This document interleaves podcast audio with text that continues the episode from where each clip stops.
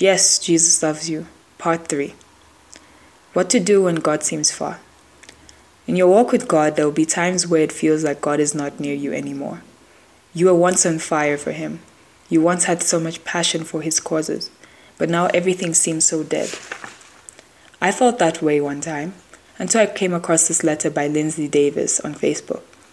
She wrote this letter out of understanding, out of a, a, um, a conference they were doing at her church called um, called Developing Intimacy with God.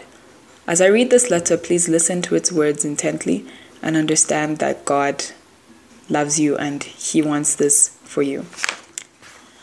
Today, my life was forever changed.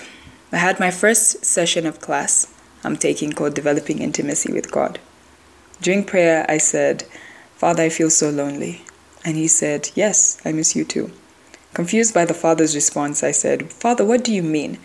That has nothing to do with what I just said to you. And he said, Actually, it has everything to do with what you just said to me, Lindsay.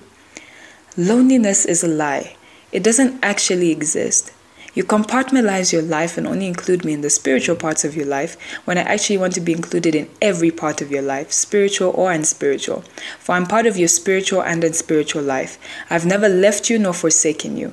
And but you keep trying to strive in my presence when I've been sitting next to you this whole time, waiting for you to acknowledge me.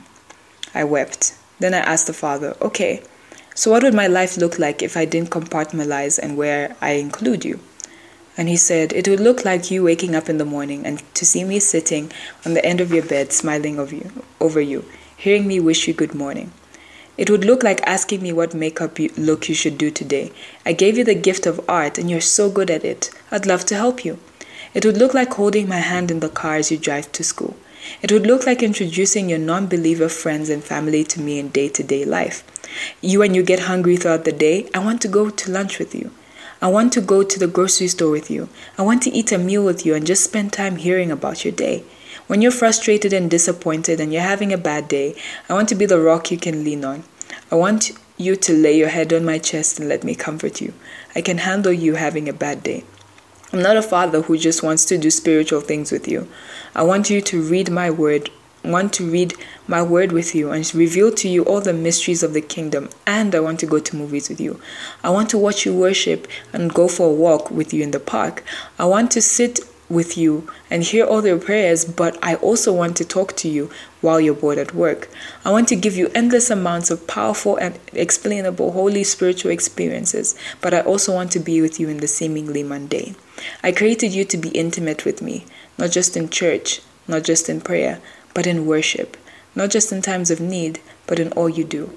I love you, Lindsay, and I want to spend the rest of your earthly life with you, just as much as I want to spend eternity with you. And in that moment, a grace came over me and unlocked my heart. In worship, I was not just singing along to the words on the screen, but I saw each word come to life and I understood them completely for the first time. I didn't strive to feel your presence in my prayers today because I knew you were sitting right beside me holding my hand. Realizing that you've been sitting there waiting for me to acknowledge you all along has unlocked my heart to an intimacy and changed the way I see and experience the Father forever. I am forever changed. By Lindsay Davis. And here's a word from Jesus that he would love you to know. Dear human, when life seems to crush you, when the devil seems to lie to you, when sin, sin seems to convince you that I'm far, I want you to remember one thing I'll never get tired of saying to you I love you, you are mine, and I cherish you, and I'm for you. I've forgiven you. Never forget these things, ever. Guide, light, inspire. Yes, Jesus loves you. Part 2.